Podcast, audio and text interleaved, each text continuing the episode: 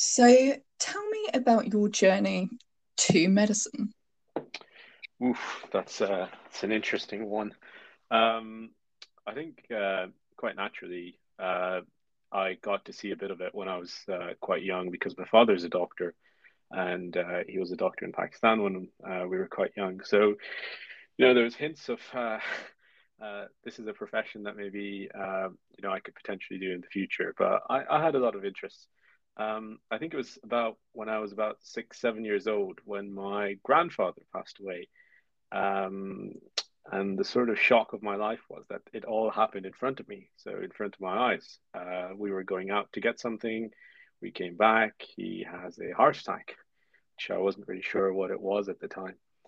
And I realized that uh, how fragile life is, and being in a profession where um, you can have some kind of an impact. Uh, I wouldn't go so far as saying life saving, but it made me realize that you know if you could do something to help someone in a situation like that i probably i probably want to do that in my life. Uh, and that was sort of the idealistic young seven year old me and that's where it started and then it just built further from there. So it, it kind of expand more on where you studied and why you chose those areas of study. Yeah so um, we moved from pakistan to ireland uh, when I was quite young, so about seven years of age. Um, it was close around to when 9 11 had happened, and uh, things were still quite fresh, but relatively, Ireland was still a country that was uh, um, very friendly. It was a nice place to grow up. Uh, I think it's probably one of the places I identify with the most. Um, and coming to about uh, what would be the equivalent of A levels here, or um, the end of secondary school in Ireland, we had uh, the Leaving Cert. There was a there was an exam that I had difficulty with. It was the uh, HPAT exam, and um, I looked at maybe other options of applying for medicine outside of Ireland, and I looked at Europe, and I really wanted to go for a place where it would be sort of affordable, uh, but it's within the European Union. And I knew someone that was in Romania, so they told me about Romania, and I didn't know very much about Romania but uh, he told me how the system is there and then you can practice medicine it's a six year degree. And i sort of just went with that and i was like okay i'll uh, i'll go visit check it out. And uh, i think a week uh, a week after i'd uh, visited i decided that you know i'm going to apply uh, and it was all from there. The the idea initially was that i'll do like a year or something there and then reapply in ireland but uh, that sort of uh, changed into me staying there six years and uh, uh, completing my degree and then coming back to the UK. Amazing. And tell me a bit more about was it not a culture shock? How did you find moving abroad and the whole experience of actually moving away from Ireland to Romania? The language, it's quite yeah. a few to think about.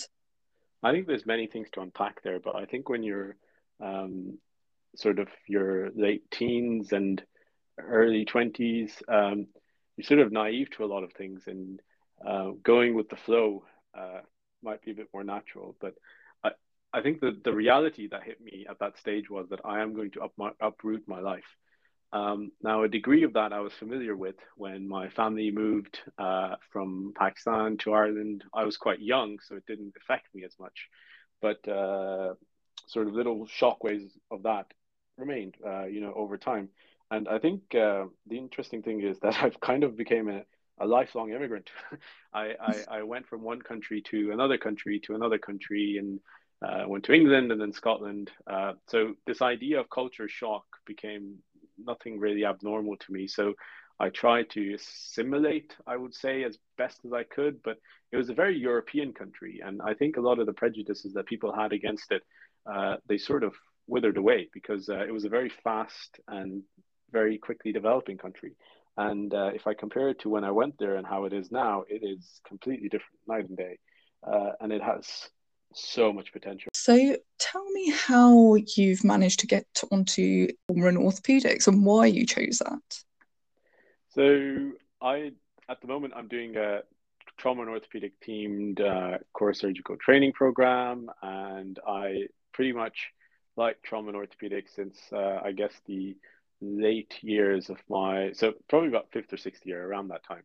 Um, and i think the interesting thing is that uh, i wasn't quite sure about it as a speciality and then i did an elective in Wrightington, Wigan, and Leigh Trust, and so so it was mainly Wrightington, um, and it kind of uh, you know really made me feel like that this is a pretty cool specialty. It's very broad and encompassing, um, but the realities of getting into training as an international graduate at that time, even even with sort of the natural advantages that I had, which may have been you know uh, cultural understanding, having a better grasp of English, all of these things I still realize that you know it's a very competitive uh, pathway for even people that graduate in, in in in the UK to get onto a surgical pathway. So you know those realities did come on to me quite early, but I, I kind of realized that you know this is what I like, this is what I want to do. So I just tried to focus on that and uh, uh, work towards that.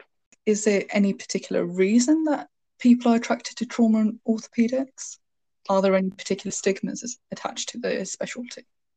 Oof, ah, uh, uh, so so there were some stereotypes uh, attached to it, but um, I think generally people are interested in the specialities. It's quite all encompassing. It really does cover the entire body, um, pretty much anywhere where there's a bone uh, below the neck. Um, so it's uh, it's very broad, uh, and you know it's got a good mix of trauma and elective work um, there there is a feeling that lifestyle wise it would be quite good, but um, I think um, like all surgical specialities, it's it's long, it's difficult, it uh, requires a lot of uh, sort of endurance, perseverance, and effort on your part.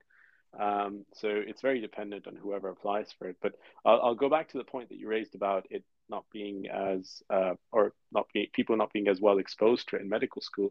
We actually polled that, and I think I used my own personal Instagram account to just kind of get an understanding of uh, how well it's taught as well. And I think what most people showed is that it it was four to six weeks in the best case scenario, and for some people not at all, which I found a bit interesting. I think might be worth looking at a little bit more again. Absolutely. And that leads me on to my next question on the mm-hmm. fact that you began the 6 p.m. series. So, what, uh, yeah. what made you develop that idea? Yeah, so um, it's uh, it's it's quite interesting. So I was doing a sort of a clinical fellow year before I was applying for core surgical training, um, and I remember one day going into the mess that we had there. It was a very small uh, district general hospital, but um, we had a nice mess, and it was quite a tight knit uh, community. It was actually really really nice. So there was another doctor there that I had uh, known. I met him before. His name was James, and uh, we were both talking about this. And even before that day, and a couple of days ago, a couple of medical students from Bristol University told me that you know their clinical teaching has really been hit hard with the pandemic and they're not getting much bedside teaching. So we decided that, you know, this is probably not right. And maybe we can do something to help them. And it, it really just started from there. It was really designed for the medical students in Bristol and Exeter. And I think that was it initially. And then we got such good feedback based on the format that we were teaching that, you know, people were like, you just spread it for more people. And that's precisely what we did. And uh, uh, pretty much a year after we'd started, we taught about 22,000 applicants, uh, done about over 120 lectures um, on varying different uh, subjects and specialities, and it's still going strong. So, tell me a bit more about what exactly you felt was lacking, which led to the 6, 6 p.m. series. Yeah, so I think primarily at that time, the um, the difficulty that many people pointed out to was that a lot of their exams were um, sort of SBA based. Um, so their MCQs and SBAs, and uh, their bedside teaching was very variable. Sometimes it didn't translate into exactly what uh, they would be presented with. So all of our lectures, certainly for the uh, beginning and going a bit beyond, were um, basically SBA style. So we would touch on a subject, and that would be the subject of the talk.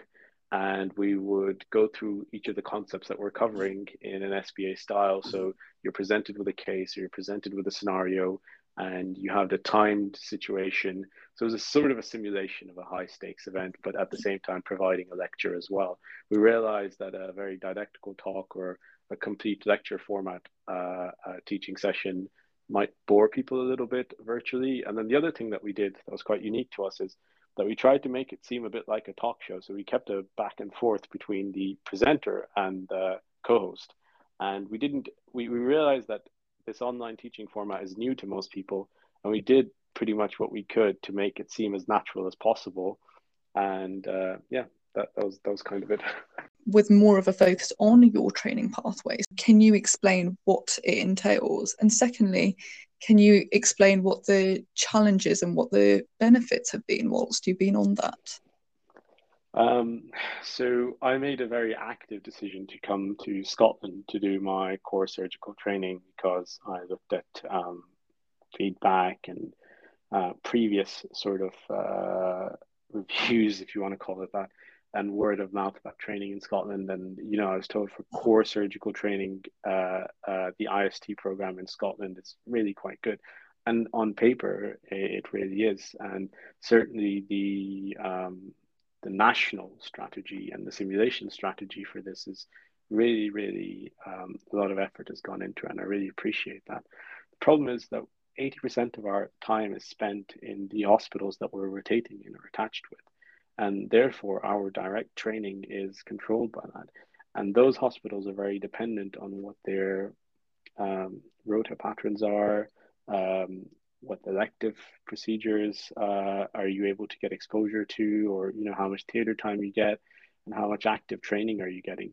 And i think covid has affected this but a lot of this has just been battered over the last uh, two years whether it's been affected by covid or attrition or you know um, rotas not being compliant or um, not having enough people on your uh, in your department uh, to be able to cover some of the service roles so you can get whatever your minimum training requirements are.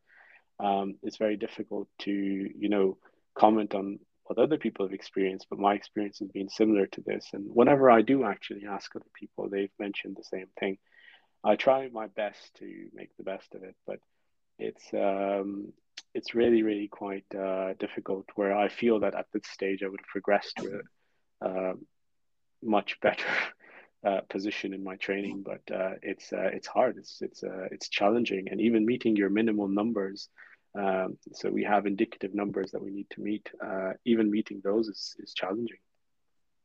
And what have you what did you do in terms of your portfolio to get onto the training program and do you feel it's met your expectations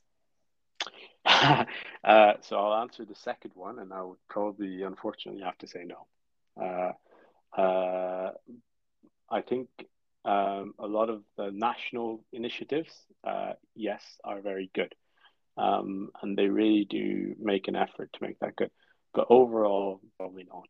Um, I, I, don't think it's met my expectations. Uh, I think it's certainly been reflected by other colleagues in a similar position. Um, in fact, we had a conversation about this after a teaching day on Friday, and a couple of us uh, went out and uh, sort of reflected on what's been going on. And uh, I think the mood was very similar. Now, what I personally did to get onto training was a combination of um, uh, teaching obviously through the 6 p.m. series, but we went way beyond that in the 6 p.m. series. Uh, audits, um, uh, participation in procedures, uh, pretty active participation actually. Um, and uh, it, it was just a lot of hard work. Like I could probably do an entire podcast on my on my sort of journey, um, which was a bit um, uh, which was a bit different than most people. I didn't do your traditional foundation programs. I did an FY2 equivalent. I got my competency signed off.